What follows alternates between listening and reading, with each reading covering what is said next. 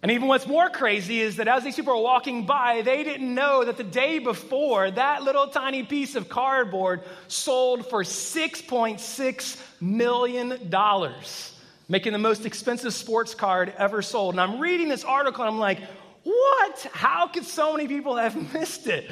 I mean, were they too busy? Were they distracted? Or maybe someone didn't tell them that what was going on? I mean, what kept them from seeing the beauty and the magnificence and just the value of this simple yet glorious baseball card, a card that I had longed to see since I was a little kid. Well, the Apostle Paul, of course, has a great passion as well, but it's not just to kind of gain a glimpse of a valuable baseball card. He longed for people to see and experience something far more valuable. Jesus likens it to a treasure that's hidden in the field, and when a man finds it, he gives up everything for the sake of grabbing hold of it. It's what we call the gospel. And as we jump in earnest into chapter one this morning, Paul wants to make it abundantly clear how precious and beautiful and magnificent is this simple yet glorious gospel. And so here's my hope this morning. And along with the Apostle Paul, as he was writing to the church at Rome, I just, I just want us to, to magnific- I just want us to be amazed by the magnificent gospel of Jesus Christ. I want us to, to just stand and, and be in awe of it.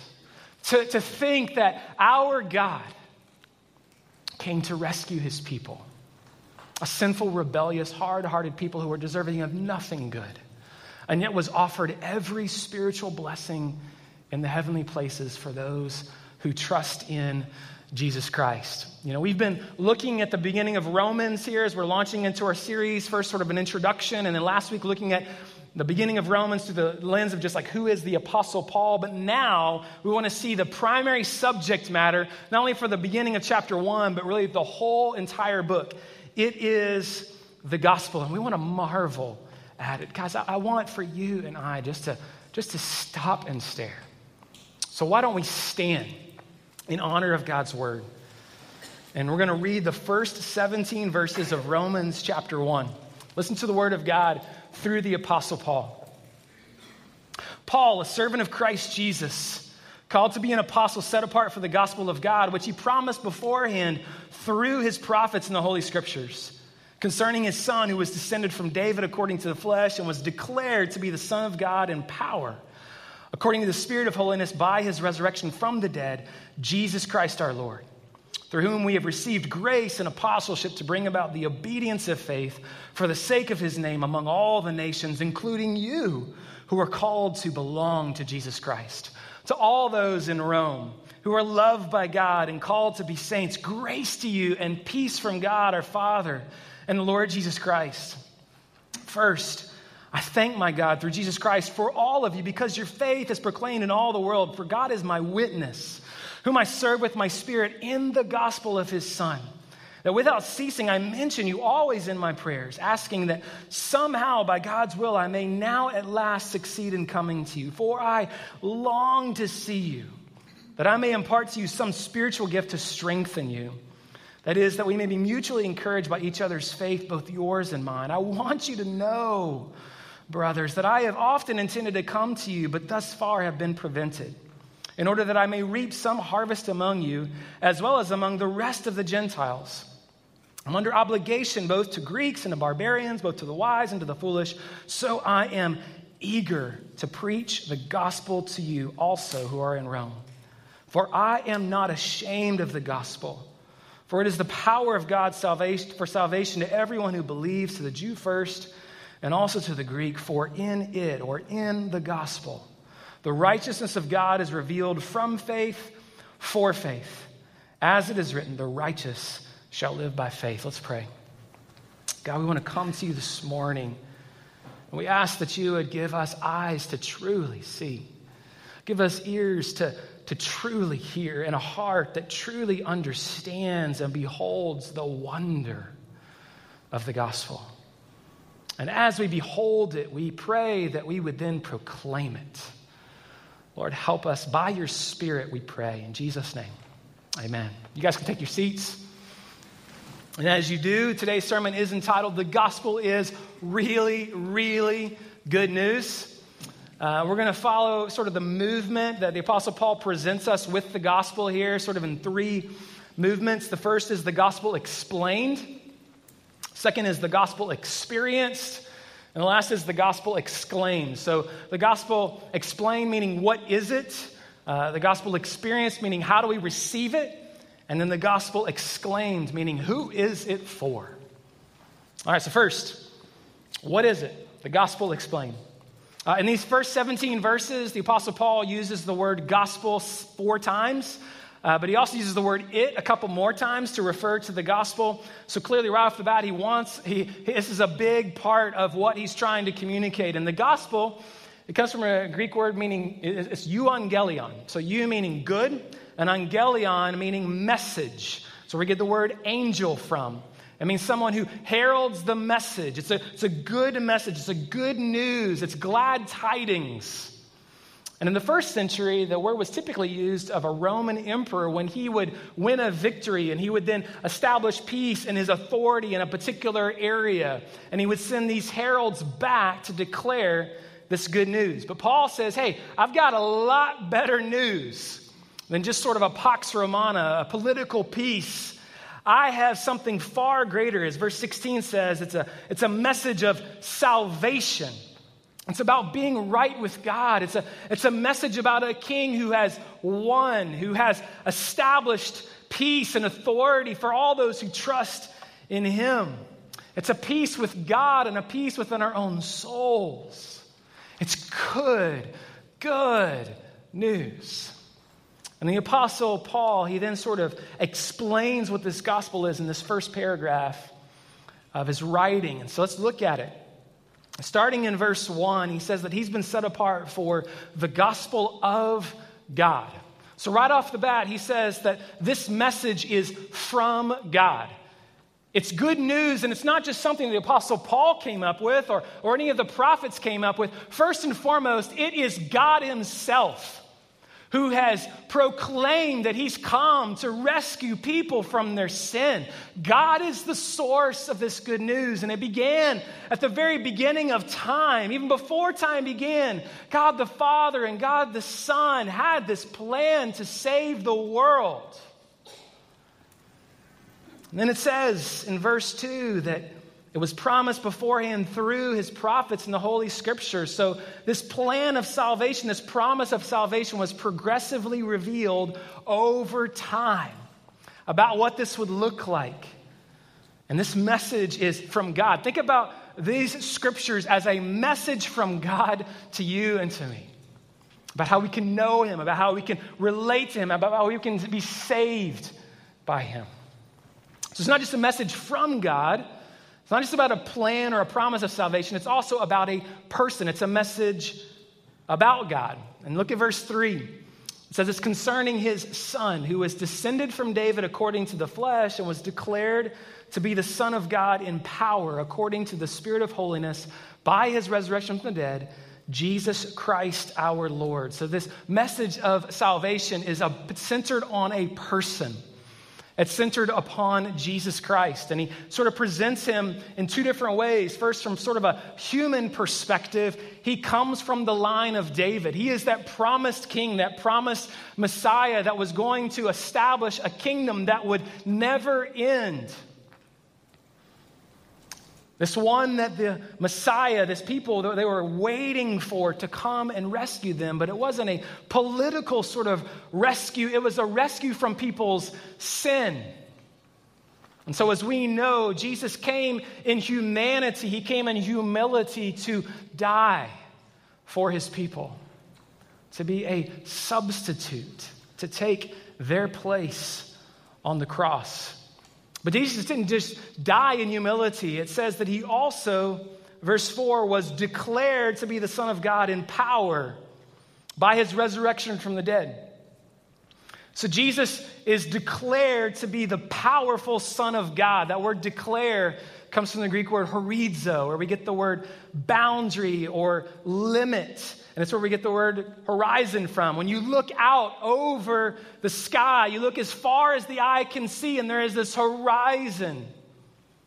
In the same way, the Apostle Paul is saying Jesus is declared emphatically, undeniably, powerfully that he's the Son of God. He's always been the Son of God, but here most clearly he's revealed because he conquered Satan, sin, and death.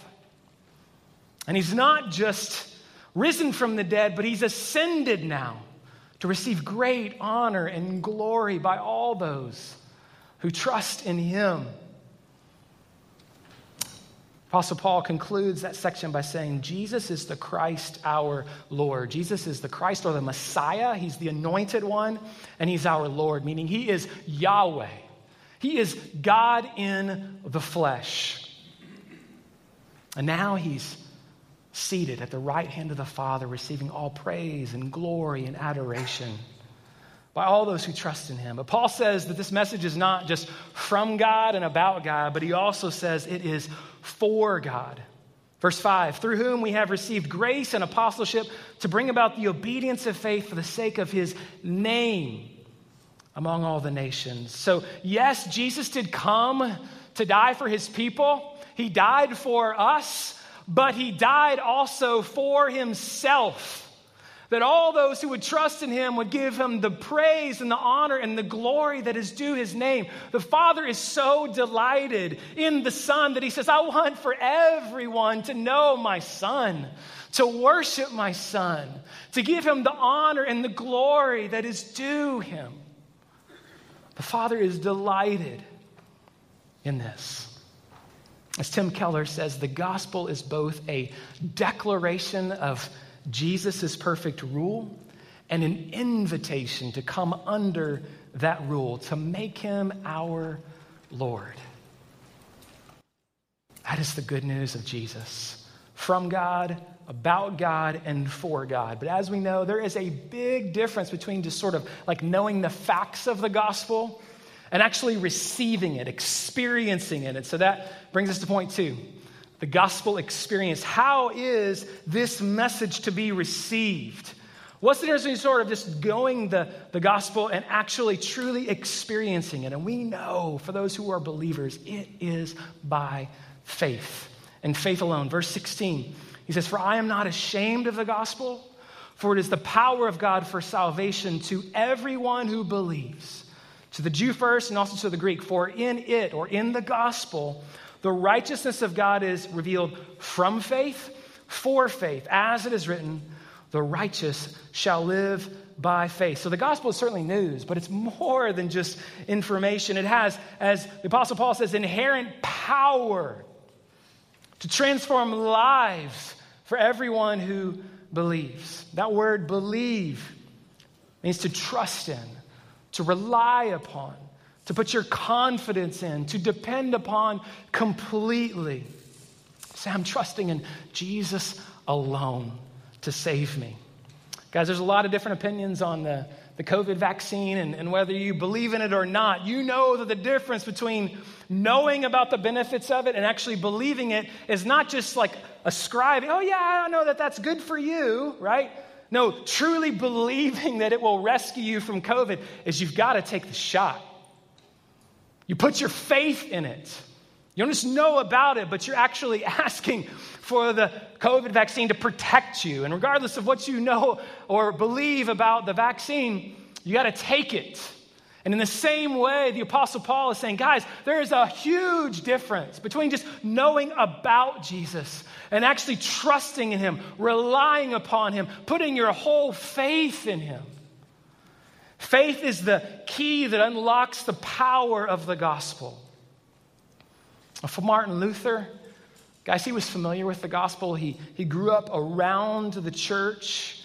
He knew that God was righteous and he also knew that he was a sinner, but he could not figure out how to bridge that gap between a holy, righteous God and his sin. He even knew that Jesus died for him, but it didn't click for him. In fact, that verse 17, where it says, For in it the righteousness of God is revealed, uh, he thought that to mean that God is righteous to punish sinners. That's how we translated that verse. And for him, that was not good news. He believed that basically Jesus died to make it possible to be saved, but it was sort of up to him to be good enough, to, to measure up enough to actually be saved. So at the age of 21, he became a monk in Germany. I wanted to gain favor with God, to, to, to be right with God.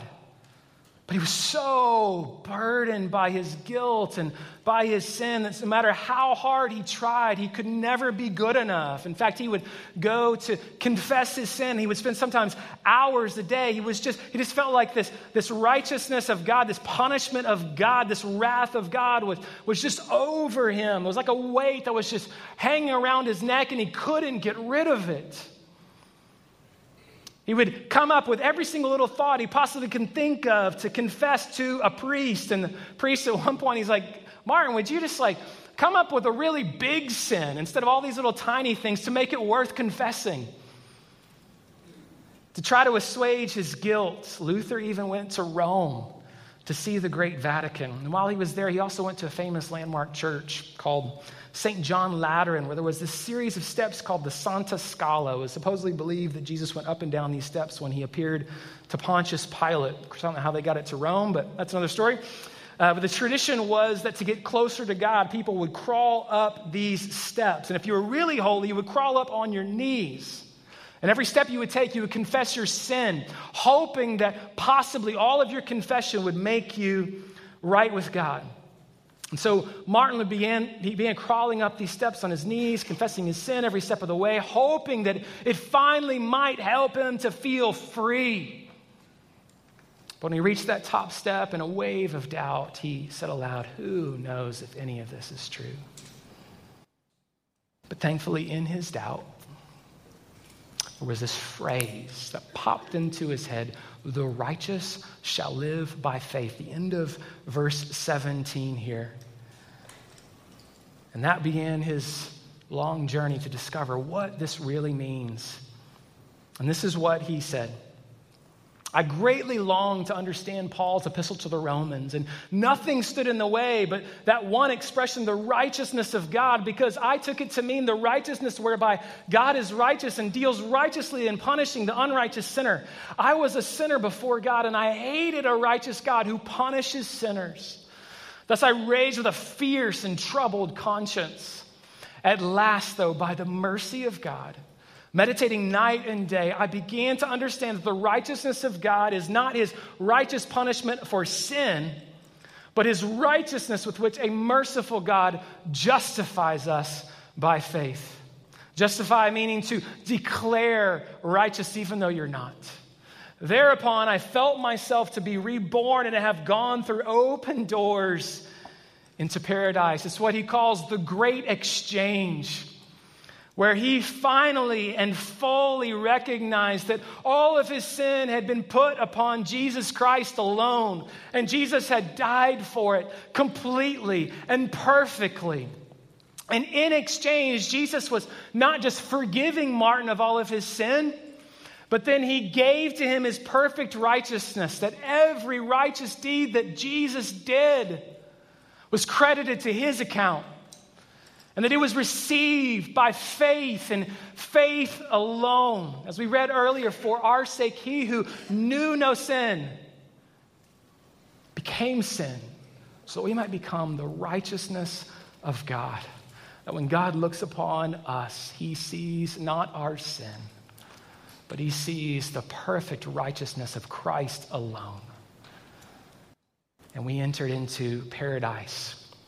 I wonder if even Martin, Martin Luther might have been thinking about the man on the cross next to Jesus. Man had done absolutely nothing good. But he said, ah, Jesus, when you, when you come again, will you, will you bring me into your kingdom?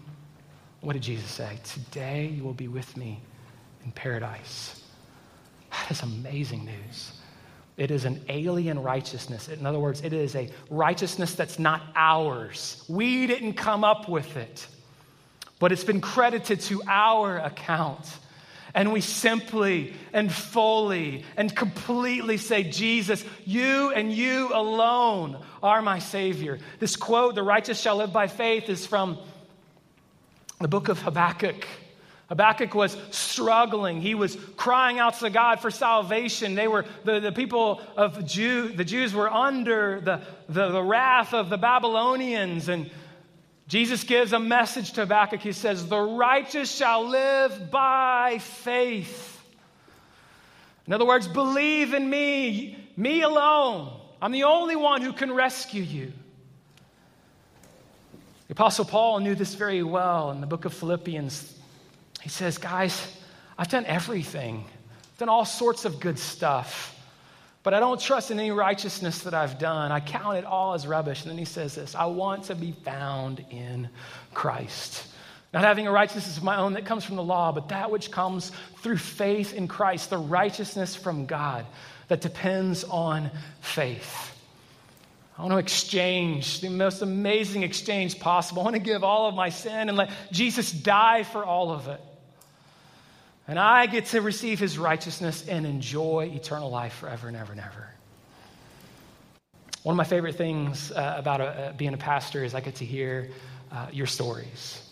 I love it as a part of the member interview process where um, you get to talk about your story of how you came to faith in Christ. And I love just like all of a sudden you're, you're saying, and then just, I realized that Jesus died for me.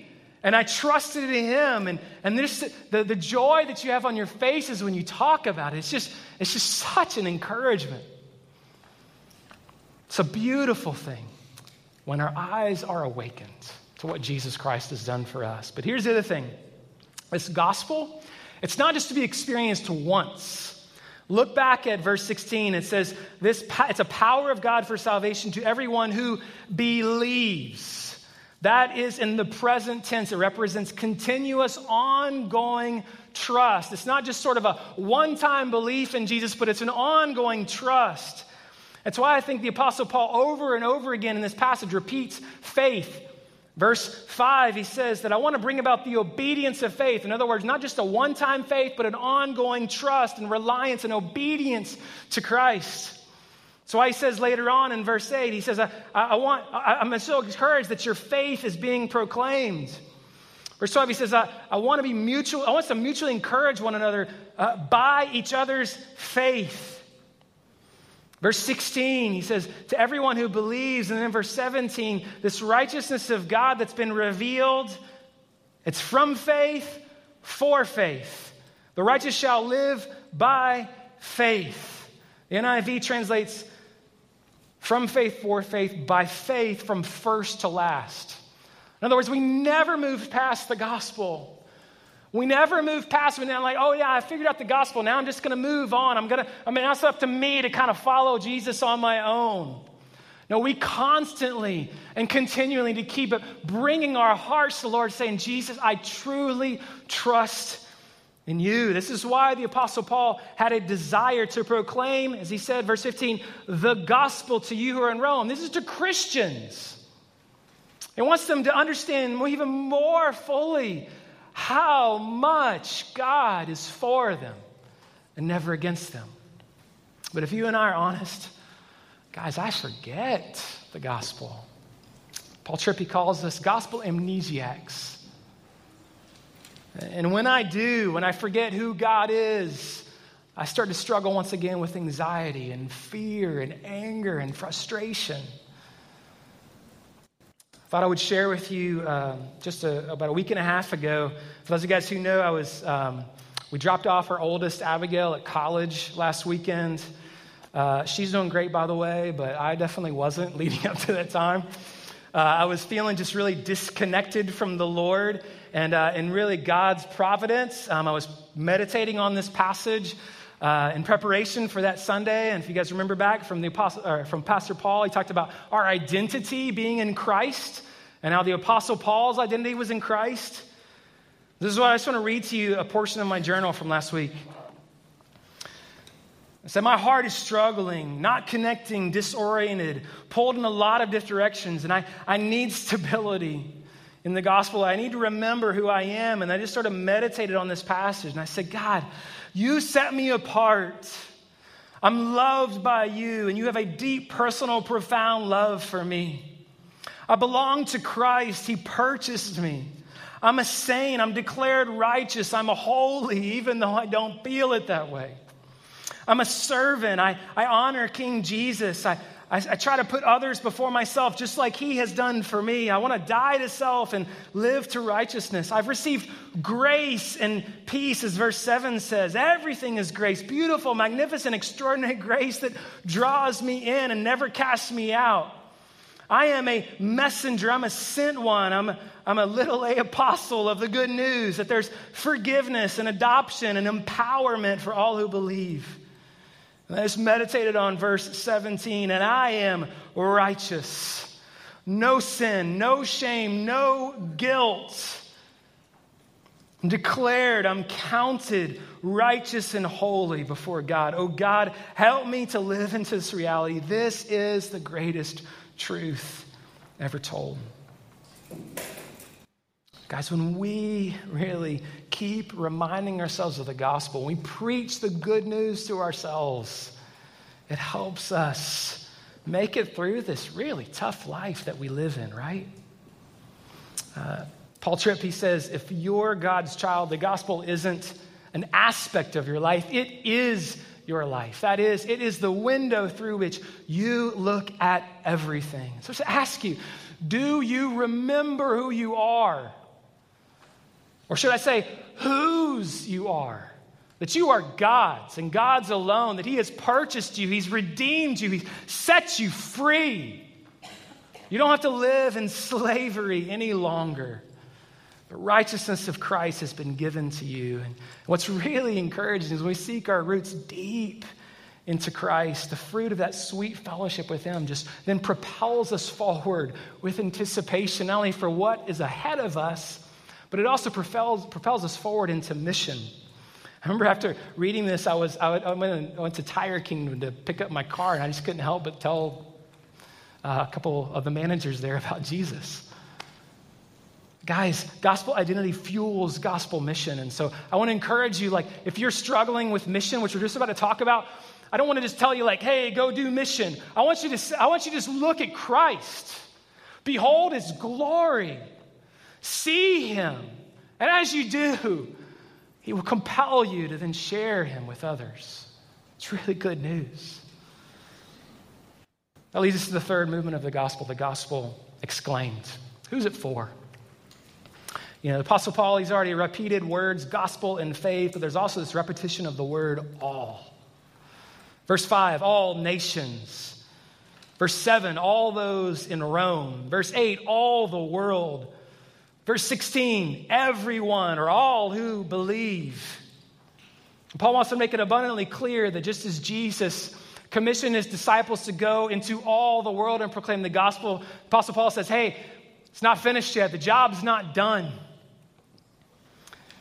And guys, when I was reading this passage, I was just so convicted about his missionary heart and how I so often give in to fear and give in to, I don't know what I should say or how I should say it. Love the Apostle Paul's missionary heart, and he sort of gives like three reasons why he longs to exclaim the gospel through these sort of three I am statements at the end of what we're looking at. Uh, verse 14, he first says one reason for how he wants to share the gospel. He says, I am under obligation both to Greeks and to barbarians, both to the wise and to the foolish. The word under obligation, it could also mean indebted. In other words, he is compelled. He wants to follow this command. That word indebted, um, there's two different ways to be in debt, by the way. You know, one is like somebody gives you a hundred bucks and you need to pay them back. But there's another way to be indebted. I mean, many of you have been so generous to our church when there's a family in need, and you've sometimes passed along that gift to me, and I'm like, ah, I've got, I've got, remember, I got a check, I got like a, an envelope of hundreds of dollars, and I was like, oh, I have got to get rid of this, right? Um, and who do I need to give it to? The family in need.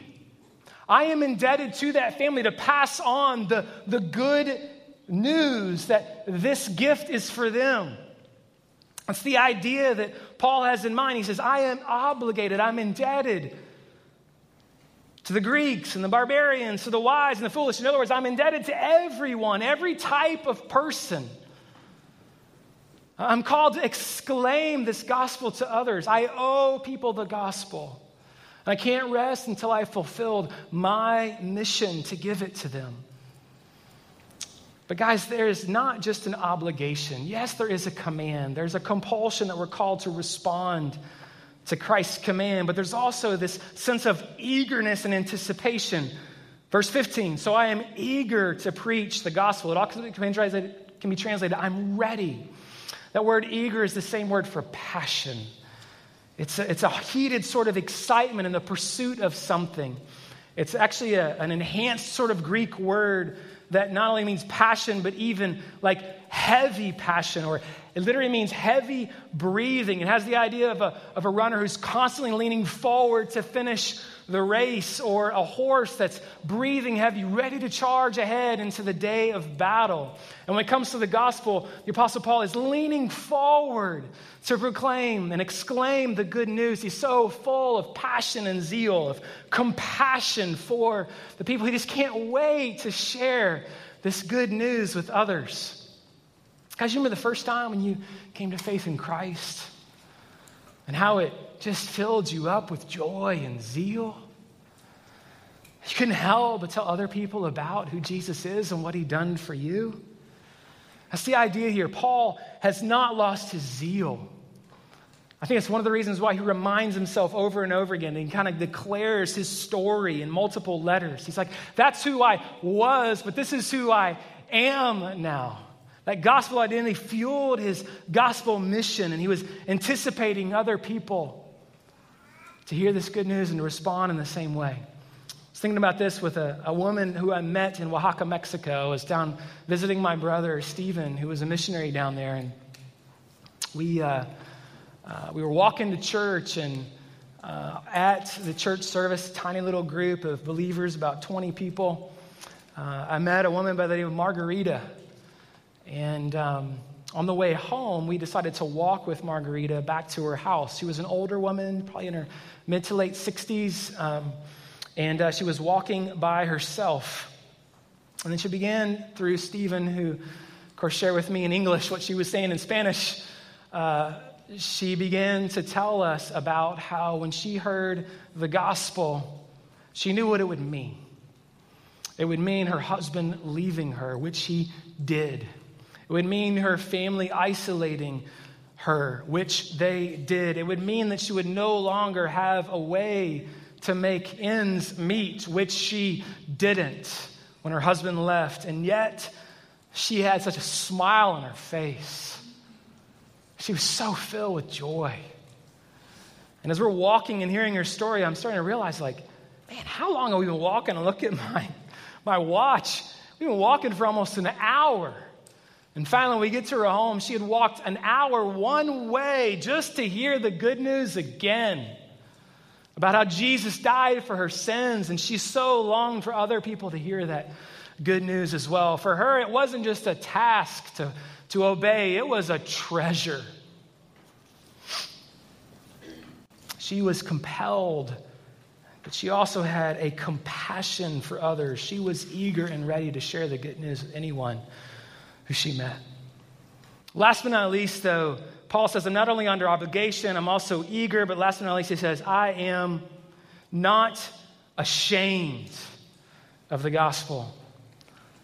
Now, Paul knew the shame that comes with the gospel. He knew what it was like to be called a fool. What it was like to be persecuted, to be beaten, to be arrested, to even be left for dead. But he said, Even though I have experienced shame, I am not ashamed. Because I know Christ and Christ knows me. It's worth it. I have courage because I know the power of the gospel. He says, I'm not ashamed, for it is the power of God for salvation. He wasn't intimidated to share with others because he knew the power of the gospel to know is for him, but it was for other people as well. And he had courage to preach it, even though he wasn't sure exactly how people would respond. He knew that when he declared the gospel, some people would trust in Jesus Christ. He knew that if the gospel was powerful enough to change a modern day terrorist, which the Apostle Paul was when he went from house to house putting people to death, it could change anyone. He said, I'm willing to go whatever lengths possible to follow Jesus all the way to the cross if necessary because of what Jesus has done for me. You follow what Hebrews 12 talks about, where it says that Jesus endured the cross and despised the shame. In other words, Jesus did hang on the cross, shamed, naked, experiencing complete rebellion and forsakenness by everyone, and then even his own Father who poured out his wrath on the Son. But Jesus said, I'm willing to despise the shame. In other words, to count it as nothing. Why? Because of the joy that was set before him. That's why he endured the cross. The joy of seeing his father, just so proud of his son. And the joy of one day seeing people from every tongue, tribe, and language praising him. A joy to be able to embrace them as their Savior and King. Guys, that's the path of the gospel that we would be compelled, that we would have compassion, that we would have courage. I'm praying for boldness and courage for each one of us. That is an area that I need to grow in. And I'm praying that as we walk through the book of Romans, that God would not just individually, but collectively give us as a group of people a desire to share the good news of Jesus Christ. Really, really good news. I want to close with one story, though, because the gospel is not just for those across the street, it's also for those across the world. And so, you guys can see here a picture of our gospel partners for this month, David and Mandy. They knew uh, that it would take a lot of courage to go to the far off places, and they felt called to go to the Isan people, a people of about 20 million in East Asia. So they went to study the language. They spent about two and a half years doing that, and now they've moved to a, a smaller area where there is no known believers among the Isan people. And they said, We want to go. We have a passion and a compassion for people. We have a courage to preach the gospel. Regardless of what people might tell us, we are willing to lay it all down for the sake of letting other people know the good news of Jesus. Encourage you, by the way, to pick up a card at the coffee bar afterwards and to sign up for their updates. But I want to share with you the update they just shared last week. I want to read to you. Recently, the Lord put on our hearts the urge to plant a tree. We had no idea why, and certainly we didn't have an idea of what type of tree or where to plant it. We're not even good with planting. We felt this urge increasingly weighing on us. And meanwhile, we've been experiencing some challenging and lonely weeks with very sparse social interactions because of the increasing COVID numbers. By the way, thank you for your prayers. We were discouraged, but as always, God was working in our hearts, teaching, pruning, shaping, and preparing us for what was next. Then one day, all of a sudden, a man we've been praying for reached out to David and asked if David would be willing to teach English to a small class of adults online. We taught English in schools and in the community, but because of COVID, they couldn't do that. But now online, of course, David immediately remembered then another guy named Bon who had once expressed a desire for English lessons many months ago. Bon owns a tea shop down the street, so David tried several times over the next week to stop by the shop, but every time he tried, the shop was closed. But after lots of prayer and many attempts, David finally managed to pop in while Bone was there. And to David's surprise, Bone exclaimed, I can't believe you're here. I was just thinking about you. I was even thinking about going to your house to talk to you. Would you be interested in exchanging English and Isan language lessons? David smiled, Of course. So the men are now meeting twice a week to study English and build better relationships. But that's not all. Last Saturday, meaning a week from yesterday, we celebrated our children, Sophie and Judah's birthdays, and Bone and his family arrived to the party bearing a birthday gift a mango tree. We couldn't even believe it. Bone excitedly asked for a shovel. Let's plant it now. So he and David planted the little tree in the front of the yard, its scrawny stem and five leaves, already meaning so much more to our hearts than just the hopeful promise of future mangoes. While chatting at the party, Bone shared some different quotes about meditation. He's Buddhist. Uh, that, we, that he had been thinking about.